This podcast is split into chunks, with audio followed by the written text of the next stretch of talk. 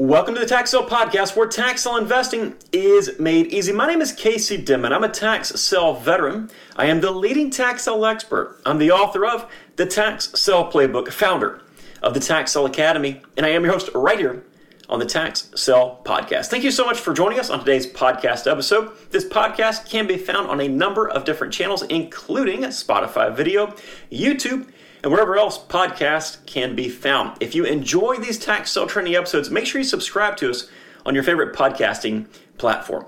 And as a reminder, this podcast is brought to you completely free through and because of the Tax Sale Academy. And You can learn more about membership options by visiting taxsaleacademy.com. All right, today I want to take some time to provide a few responses to the so called challenges that a lot of new investors bring up when it comes to tax sale investing. Now, I've been in this tax sale business for 20 years.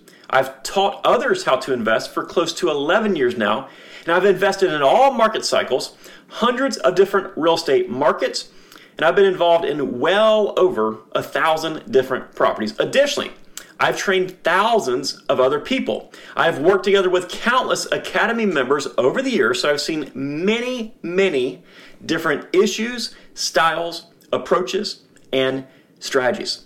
Now, some of these are solutions, while others are just designed to help you approach the business a little bit differently. Anytime I bring up the tax sale business, somebody will undoubtedly reply with a but. But what about this? Or but what about that? Or for new investors getting into the business, I'll get responses like, it might work for you, but what about me? So let's go over a few of these. Now, before I do, I want you to understand this is a business. This is not a scheme or something where you'll get rich without any effort.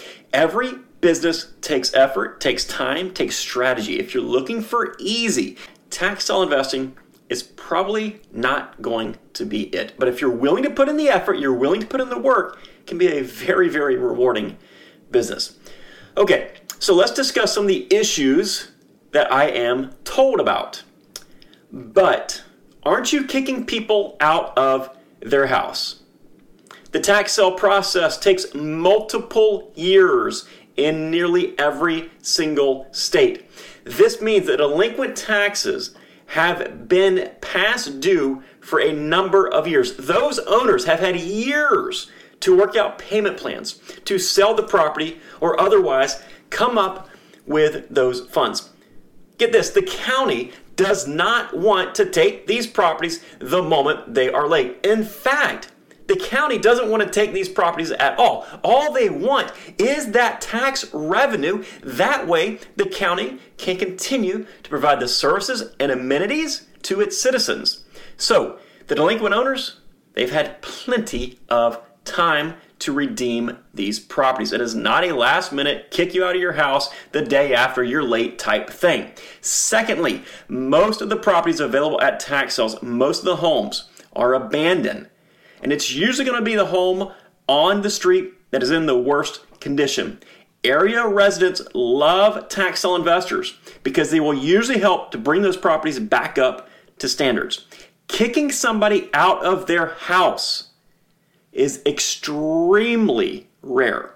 We'll actually touch on this a little bit more with another issue that people bring up in the next few minutes. All right, the next one. But what about all of the competition? I've been to an auction and everything sold for too much money. This is the one that everybody loves to use. If I take a look through all the concerns or issues that new investors have, if I'm looking at DMs or looking at YouTube comments, this is the one that is most often discussed. Here's the solution find a different auction. If everything goes for too much money in the auction you're attending, go to a different area. You know, I used to only invest in my hometown market. I've discussed this before, but the competition there increased and the property started selling for too much money. So what did I do?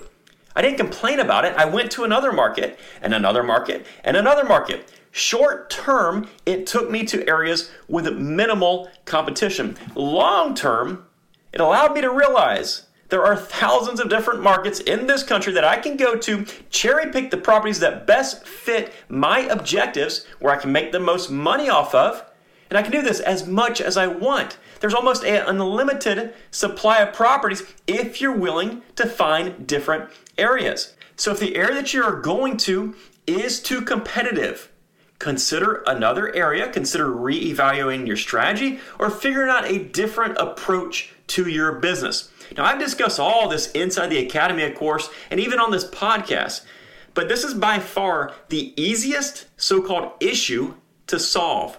Competition is very, very easy to figure out ways around. The next one, but there aren't any properties available at my auction, or but the auctions are only held here once a year or once every five years or whatever it is. The solution to this is the same thing that we just discussed. Make the most out of what you can with where you are at. And when that stops working or doesn't work, change areas. It's a very, very simple solution. Next one. But there is so much due diligence and research required. Listen, I agree 100% with this one and I cannot dispute it. But aren't you doing the same due diligence for all investments you make, even if you're buying real estate on the conventional market? Or are you taking the word of somebody else, perhaps the seller or the realtor who is trying to sell you that property about something instead of you performing your own due diligence on that property?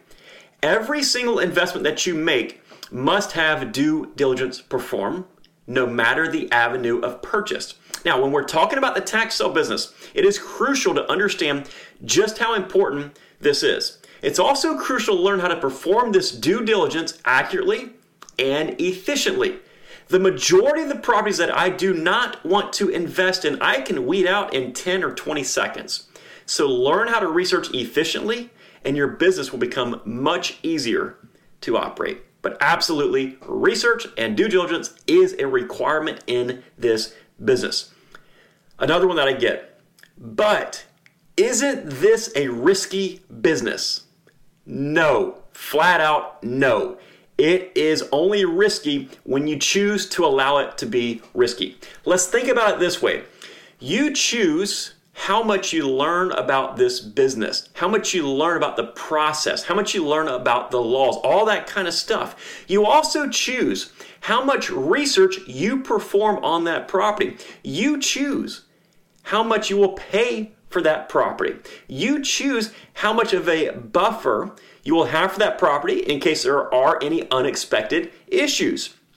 You choose how you're going to handle that property once you acquire it. You also choose how you're going to market that property. You choose how much the property will sell for compared to its relative market value. You choose all these things. So, in short, guess who chooses the risk? You do. It's that simple. Sure, crazy stuff can pop up, but at the end of the day, if you're in this for a long term sustainable business, instead of just trying to recklessly make a quick buck, the risk here is extremely minimal and it's all controlled by you. Next one. But what about researching properties only to have them removed just days before the auction? And what is meant by this is in some situations you have a tax deed list for properties that are going to be sold, and the last minute, the delinquent taxpayer comes in and redeems those properties, pulling them from the auction. Well, guess what? That is just a part of the business. It does provide good practice when it comes to research, and again, it should not be that big of a deal considering the majority of the properties you probably don't want to purchase anyhow. When properties are removed, you are simply investing time into operating your business. It is a time expense to operate that business, the same time expense that every single business in the world requires. Yes, every single business in the world, you're going to be doing something, investing some sort of time where you don't get an immediate return off of it. It's just part of doing the business. It is that simple. Next one. But aren't the properties in poor condition? Absolutely. Many are. But understand what you are doing in this business. You are buying properties where the owner has failed to pay the taxes on those properties. These are not typical properties off of the multiple listing services that realtors use that have been staged for your convenience. These are properties in rough condition. Some worse than others, yes, but understand that going into it, budget for how the condition of that property is reflected in its potential resale value to you, and then you're golden. Many tax sale investors have made loads of money off of properties that were in poor condition, myself included, and many of my Academy members included as well. A property in poor condition does not mean it is an unprofitable property. That's actually far from the truth if you approach it correctly. Another one, but the titles have issues. The titles have clouds. Yes, they do. If you're not familiar with what this means, I have a few early episodes about it, but essentially the titles are not as marketable as most properties on the open market without additional action. Now, I remember having a realtor one time comment on a, I believe it was a YouTube video, and she said, You can't sell tax sale titles. She was unfortunately completely clueless.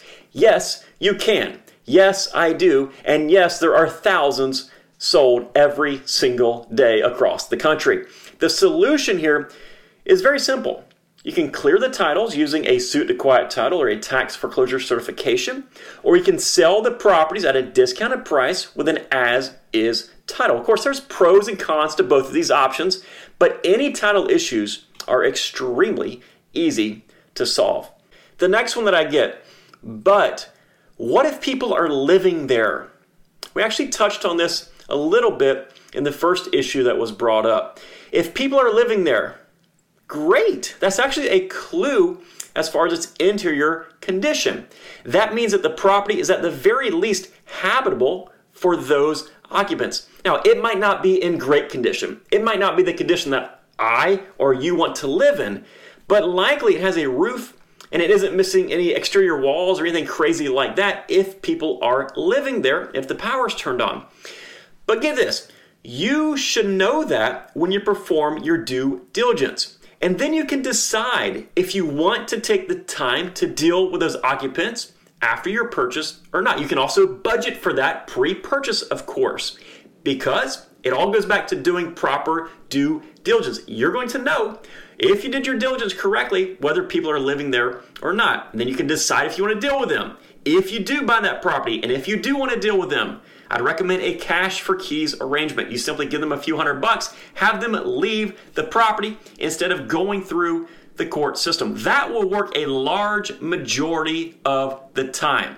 I'd actually probably venture to say the overwhelming majority of the time that's going to work. If it does not work, use the court system. There's laws for that. But regardless, remember, it is your choice whether you want to deal with those occupants or not ahead of your purchase, provided you do that proper due diligence.